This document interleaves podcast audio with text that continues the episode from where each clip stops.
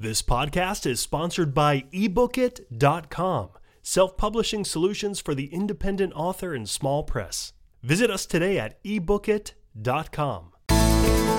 Welcome to the Toastmasters Podcast, the official podcast of Toastmasters International. Hello, everybody. This is Greg Gazin. And I'm Ryan Levesque.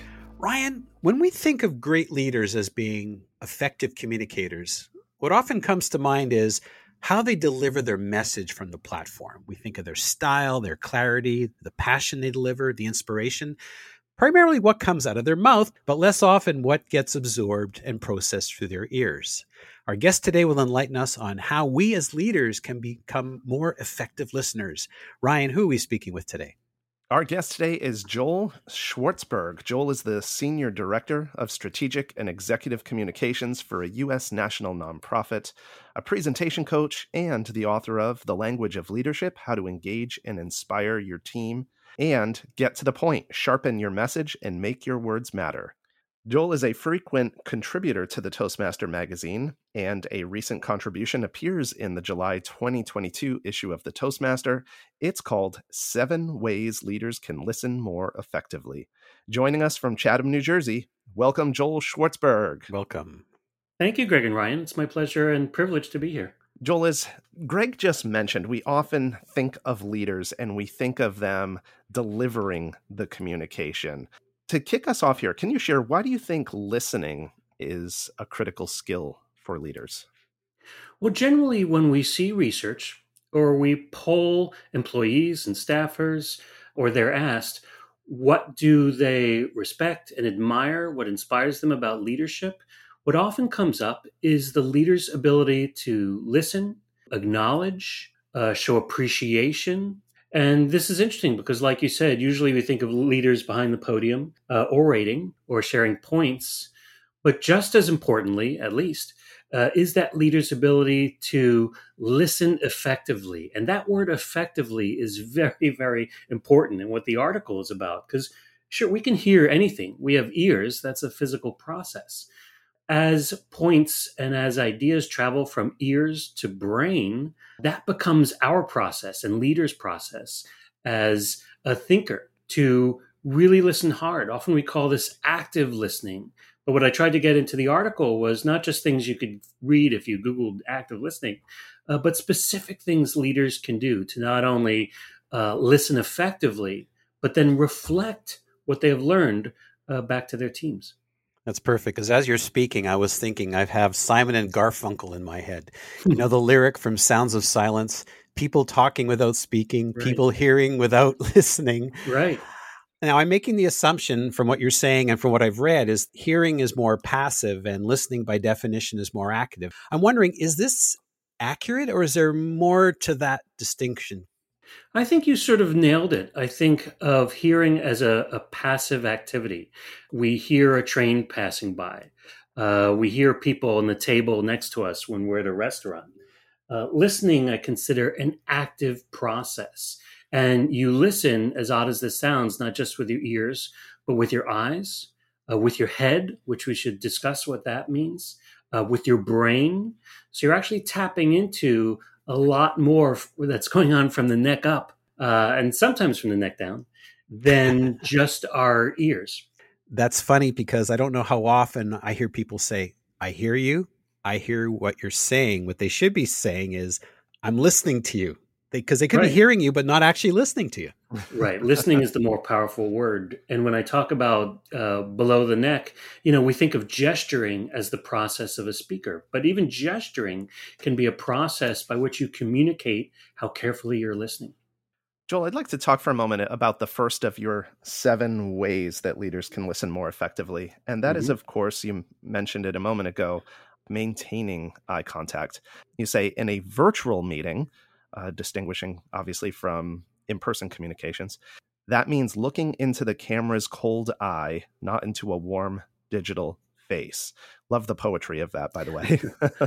Here's what I want to ask you. When I'm on a Zoom meeting or a Google Meet meeting, right. I often feel this tension between looking into the eye of the camera to simulate that eye contact, but also wanting to look at the faces of the participants so sure. I can read the room, and adjust accordingly. I wonder, do you experience this tension as well? And if so, how do you navigate it? Yeah, for years, in fact, for our lifetimes, what are we trained? When we are showing respect to someone speaking, we look them in the eye. And this is easy enough, or at least we know to do this when we're live in front of someone. And we as Toastmasters know the impact that can have on an audience. But when you move from a room to a Zoom, eye contact means looking at that tiny black dot in your camera, which is either at the top of your monitor or if it's an external camera sitting at the top of it and that's uncomfortable. There are reasons why this is important. And the most obvious one is to maintain this eye contact. The truth is, when you're looking at what I call the Brady Bunch, uh, that screen with everybody mm-hmm. on it, you know, and I know uh, that you're really not looking at them. You're looking slightly off screen because that's not where your camera is. But the other thing is when you're looking into your camera, you are showing people that you are truly paying as much attention as you can. Uh, you're showing respect. You're showing acknowledgement. And here's the funny thing that people should realize when they think, well, I have to monitor the audience, right? I have to look and see how they're reacting. Well, when someone on the Zoom screen in the Brady Bunch grid looks to the side, is it because they're bored or is it because their cat threw up? When someone looks up, is it because they're not paying attention or is it because there's a leak in the ceiling? We don't know. So sometimes these cues tell us one thing intuitively that can be entirely incorrect. Generally, what I tell speakers, whether they're speaking or listening, is to not take cues and not even pay attention to the people in the audience on the Brady Bunch grid because they may be getting inaccurate information. What I'm more concerned about is people looking into the camera. And one way to make sure you do that is to not have your notes or your PowerPoint or anything else on another screen or to the side. Uh, move everything as close to that camera as possible because here's the rule of thumb I use. When you are speaking or listening and looking into your camera, you should be only having to move your eyes to refer to your notes or your PowerPoint, not your head or your neck. Uh, that way, you're either looking directly into the camera, which means directly into your audience, or very close to it. I'm thinking as a speaker, yes, absolutely. Try to keep your notes slightly below the camera level. But mm-hmm. as a listener, I find it really hard to look in the camera because I am looking for those cues. So, can you tell us a little bit more about some of the nonverbal cues? Well, what I would generally recommend when you're listening on Zoom is to use your camera not to keep your eyes focused there the entire time because things are going to happen on that screen that you need to pay attention to how I would characterize it is more as checking in on that camera, that eye contact, or keeping your eye contact on the camera and checking in on the Brady Bunch screen. In other words, bounce back and forth, but keep it close so you could bounce back and forth merely by moving your eyes. So you're getting those cues, you're seeing what's happening. Certainly, you're seeing their PowerPoint if they're sharing screen, uh, but also every once in a while looking at the camera. And here's one distinction I would make if you're asking a question, you volunteered in chat or you unmuted yourself, try to ask that question into the camera. So you have the power of eye contact as you're directly communicating. But as you're just passively watching, and I say this about the virtual background too, uh, you can lighten up a little bit about that if you're a passive listener. But again, the moment you are asking a question or you are sharing input, or feedback, then you become a presenter, as we know. That's when you benefit from looking into the camera. And in a live presentation, you know, I do presentations in front of groups of people. And just to show the power of eye contact, at one point, I walk up to someone singularly and I look them in the eye. Believe me, that person is not looking at away, not checking their email. They're drilled into me. And I do that to show the power of eye contact. And just like that's a narrow vision, uh, if I'm looking at everybody, there are aspects of that that definitely uh, pertain and have impact as well. In Zoom, we try to mimic the powerful things we can do in a live setting. And so one of them is to utilize the camera, let's say, whenever you are speaking. And it helps uh, when you're listening as well, because as the speakers will generally look at the screen, whether they listen to me or not. And so if they see someone looking directly at you, and that means into the camera, they know they have a connection with you. The nice thing about what I do is I have a day job, and in my day job, I get to see all these things in practice. and also see how they evolve. Uh, so every time I learn something from an interaction at work, I bring it into my training and I write an article for Toastmasters about it. awesome. Perfect. Joel, I think a lot of people, a lot of leaders even think, "Oh, listening. Yeah, of course, of course I know how to listen. I communicate every day. I went to school. I, I know yeah. everything there is I have ears. Yeah. right. How do you actually know? How do you develop that self-awareness to know if you actually are a good active listener or not? I think everybody has the capacity to listen effectively. You know, I just wrote an article recently about uh, showing empathy in leadership. And the first thing I said is not every leader is equally empathic. there are different levels, and you should aspire to the level where you can convey that level of, of empathy. But listening is a different matter. We can all listen effectively. And I think what it's all about is removing other distractions. So if you do research, you know, there's no such thing as multitasking. We like to say, oh, I'm a great multitasker. And the brain doesn't work that way. Uh, nothing happens simultaneously. What your brain is doing is toggling quickly sometimes between two different things. Now, if you have your email open on one screen and your meeting open on the other screen, and you're trying to do both at once, nobody's going to raise their hand if I asked, have you done that effectively? Did that not take something away from your Zoom meeting if you're also checking your email? I mean, it's just impossible to multitask, especially during a meeting. And it's also not respectful. So when someone asks, and I'm giving an answer to how can someone listen effectively. The first thing is to turn off all those distractions, whether it's your phone, whether it's your second screen, whether it's pets in the room, anything going on. Try to stay focused on that meeting and that one singular screen. Always try to listen to learn. Don't think of the goal as listening. Think of the goal as learning. Now, there are different learning styles, but if you make it your job to learn, then you're going to adapt your particular listening style and learning style for that moment. So the goal is not just to hear it, uh, have your ears on. The goal is to learn from it. And each of us, if we have that goal, we all went to you know high school and college. Uh, we all went to seminars where we learn things. Our brain knows what to do if it wants to learn. The hearing style will click in if we have that goal in mind it's funny because I, I like the fact that you mentioned the word being respectful. And Ryan and I, of course, don't want to be disrespectful, but in the spirit of keeping the conversation going, of course, we are recording this to, and we will be editing it. Ryan and I are not in the same room typically we are in fact texting each other back and forth to mm-hmm. say okay we need to move this question here. This was already repeated. Ryan can you take the next question? Mm-hmm. making reference back to i think it was point number three in your article use your listening time to listen. Right. I mean obviously we need to do this. How would we break the habit of listening to respond or how can we be more effective if let's say for example you're saying something a question pops into my head while you're speaking and then I automatically lose focus. If that happens, and it's prone to happen, some people are natural, effective listeners, and some people need to work at it.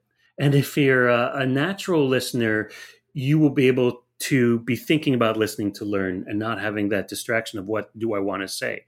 If you're the other type of person, which frankly I am, I'm easily distracted. I have a short attention span. I'm trying to listen to learn. Now, if a question comes to my head, what I will do is write it down immediately. I always have a pad next to me. I write it down, it's done. I will not forget it. You know, what happens is if we have a question in our head, we don't want to forget it and we want to fine tune it. Uh, so we're wasting a lot of listening time to do that. So if you have a pad or your book or even a, a digital sticky note, just write it down there. Then you won't have to worry about forgetting it. Uh, sometimes we can use chat to pose the question, then the moderator will pull it from chat. Basically, whatever you can do to bring closure to that moment of thinking about what am I going to say, uh, so you can resume the act of effective listening. Now, some leaders, they don't know how to listen. And they're always focused on, all right, what am I going to say next? What's my next point? I ask the question, I'll move on to cognitively, at least my next piece of business. That is a leadership approach that just needs to change. Uh, you always need to focus on listening to learn, not just listening, not just being there, which we sometimes assume is happening if we're on a Zoom call. We're there, so we're processing. Really, it's about focusing on why you're there to learn. And especially for leaders, understanding that you work with a group of people. You work with teams. Ideas can come up from anyone, and then they're fine tuned by everyone else. So if you really respect that process of we have people here because we can all have good ideas and fine tune them together. We are unified in a mission. If you truly believe that, and leaders should, then you'll be tuned in and understand that a good idea can come from anywhere. Uh, that can make even your life as a leader more effective. Sounds like you really need to work on that if you have that habit that you need to break. Yeah, think of it like a muscle. Uh, work it out. Try to get better. Try to be a better listener at every meet every meeting. Even put stickies on your monitor that say listening, learning, so you can remind yourself why you're there. Joel, like a lot of us, I've definitely find myself in the situation where whether it's with family or at work where I'm having a conversation and I'm formulating my response or my rebuttal as I'm listening to the other person speak. But I've also experienced the flip side when I really am intently listening and just trying to follow this person's logic, their perspective, processing it all. Every now and then, as I'm in that process, my interlocutor will say, What do you think about that? Mm-hmm. And I'll find myself flat footed. What do I think? I haven't even moved to like what I think. I'm still trying to take right. on what you're sharing with me. And I, I feel it comes across weak when that happens. I'd love to hear your response to that. Sure.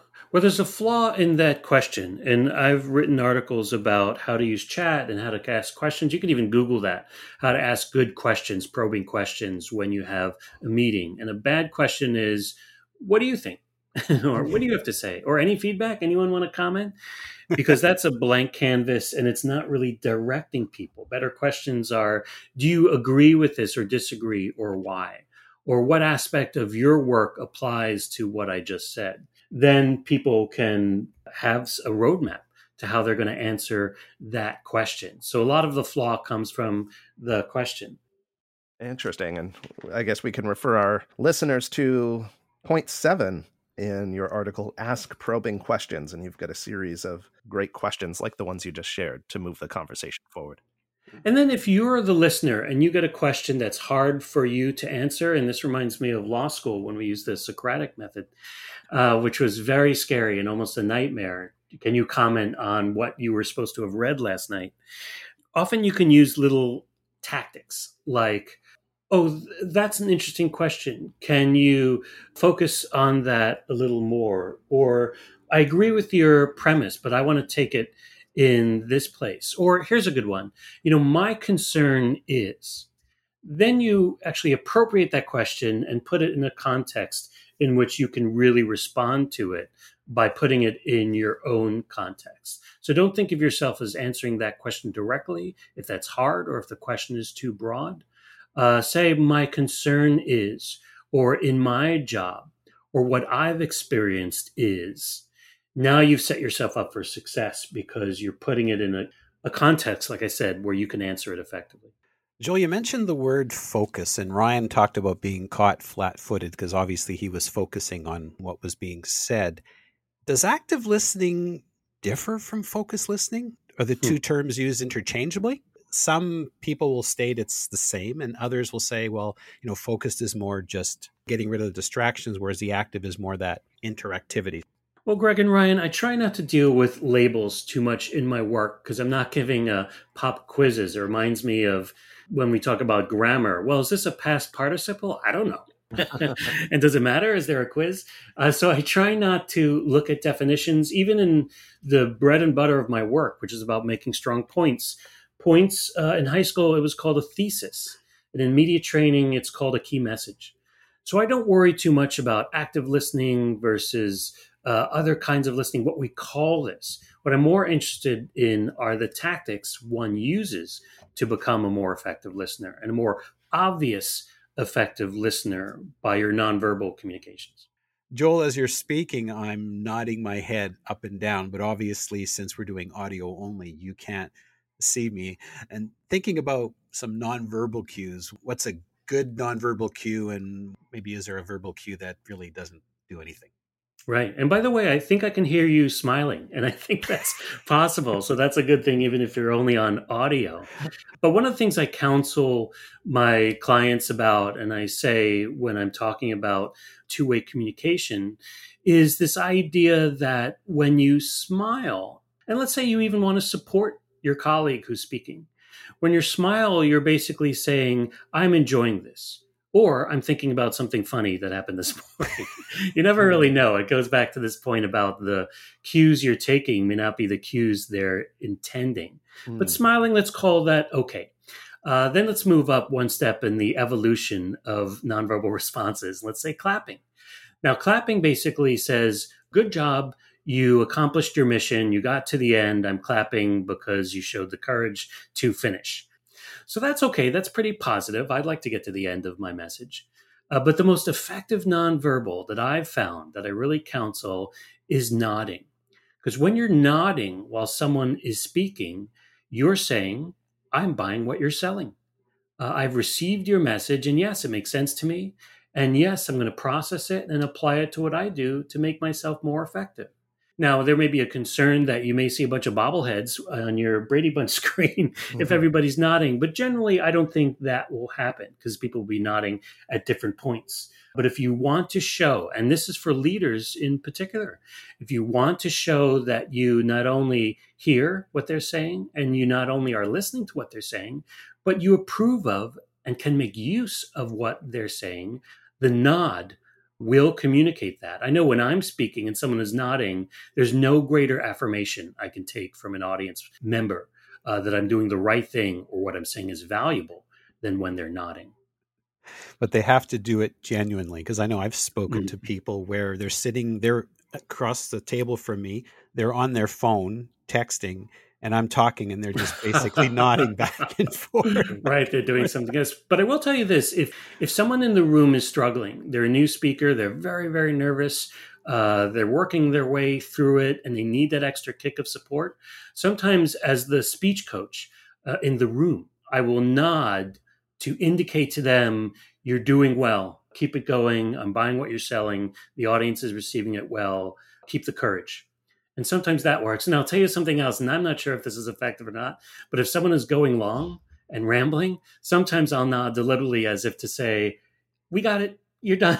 Mm. Thank you very much. Mm. Uh, move on. We understand. So I'm going to use it deliberately as a speech coach and to someone who's supporting speakers. But generally, yes, if you want to show that you're processing and that you acknowledge and appreciate what people are saying, and that goes back to leadership then an authentic, yes, nod will go a long way to helping that person feel supported. So listen with your eyes, listen with your ears, listen with your head, and listen with your heart. Well said. Joel, actually, sometimes I employ the nod when I'm not necessarily buying what they're selling. Mm-hmm. I'm listening and really trying to get their world and what they're trying to communicate, knowing full well that a minute from then, as they finish, I might say something that contradicts what they said. But I, I want them to feel heard and acknowledged and listened to. Is that maybe confusing for me to do that to people? I don't think so because I think it's so broad. What is a nod really? Mm. It doesn't need to be connected necessarily to even I'm buying what you're selling. I think it also communicates I'm engaged yeah. and I'm interested, which gets close to what you were saying this intrigues me. It's something I'm gonna gonna want to think about later and maybe come back to you on, or maybe have a contrary opinion. But I think nodding also communicates this is intriguing to me, and I'm gonna think about this, which is just as powerful. Joel, it occurs to me that sometimes people are trying to communicate something and they may not even be fully aware of it. I'll give you an example. I can remember years ago working in an office, there was an upheaval about the change to the coffee service in the break room. Hmm. and I don't think it actually was about the coffee, but the coffee represented a larger concern of the employees not feeling respected or appreciated or maybe feeling insecure or threatened in some way course, you can see this in marriages and intimate relationships all the mm-hmm. time. The things we get in arguments about that actually have nothing to do the content of what we're discussing. So I'd love to hear you comment on how you balance listening for content, you know, to use that term Greg just used, you can be really focused listening. I'm catching every word of your what you're saying, but you can completely miss the context of what the person is actually whether again they're fully aware of it or not attempting to communicate.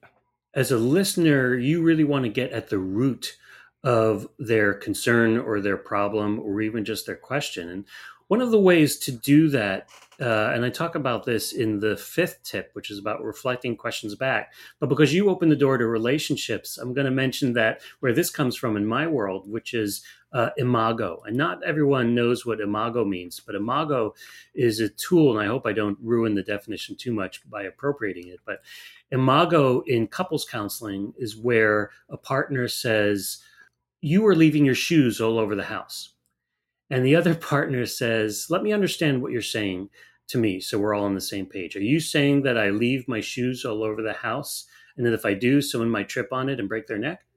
And the first person says, Yes, that's exactly what I'm saying. And then you could move on to address it knowing that you're both on the same page. But if the one of those people says, No, that is not what I'm saying, it's actually a deeper issue. It's not about the coffee, it's about this, then you have this moment of clarification uh, so let's bring this to the workplace and the leadership realm. A leader may say, when posed with a question, let me just make sure I'm understanding you correctly. Are you saying that you're concerned we will run out of money in the fourth quarter? And you really wait for that person to confirm or correct it. Yes, I am saying that's my deeper concern. Or no, I'm just worried that we're going to have money left for the big holiday party. Uh, whatever it is, two good things happen for the leader.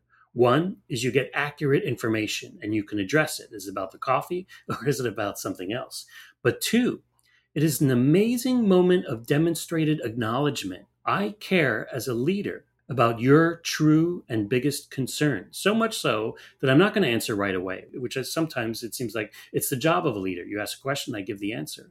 Uh, it's a better job and it shows effective acknowledgement if you take the time to confirm and reflect back what that person's concern is so they can you know make it clear and then you can address it. Then you demonstrate that you're a leader who cares. You're a leader that wants to get at the root issue and you're a leader that wants to stay on topic when you answer the question. Well joel as our time comes to a close it seems like we've just scratched the surface of the iceberg when it comes to mm. effective listening. And folks if you've been listening and hearing I want to highly recommend that you take the time and tell your friends about this particular episode. There's lots of certainly some golden nuggets.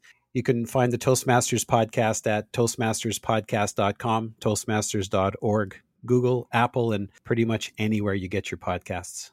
Awesome. Joel, thanks so much for coming on the show. Before we let you go, you did make reference to your book. Do you want to share about what listeners can find in your book and also share where our listeners can go to get in touch with you or to find out what else you're working on, what else you're up to. Sure. I recommend that listeners or watchers, if, if this was a video podcast or anyone running into me in the street, in fact, that they go to uh, www.joelschwartzberg.net. That's J O E L S C H W A R T Z B E R G. Blame my parents joelschwartzberg.net.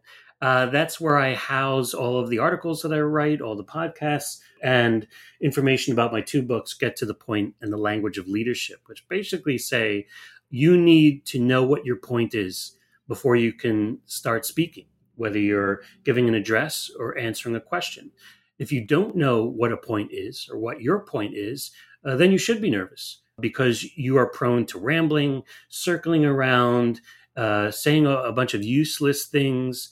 So it all boils down to, and what all my training is about, is understanding what a point is, how to magnify it, and how to champion it. That's fantastic, Joel. And we'll certainly put a link to your website and to your book in the show notes. Thank you. You can find all seven ways Joel suggests that leaders can listen more effectively in the July 2022 issue of the Toastmaster. Joel Schwartzberg, thanks for coming on the show. We look forward to monitoring closely the pages of the Toastmaster magazine for your next mm-hmm. contribution. Thank you so much, Greg and Ryan, and to everyone happy listening.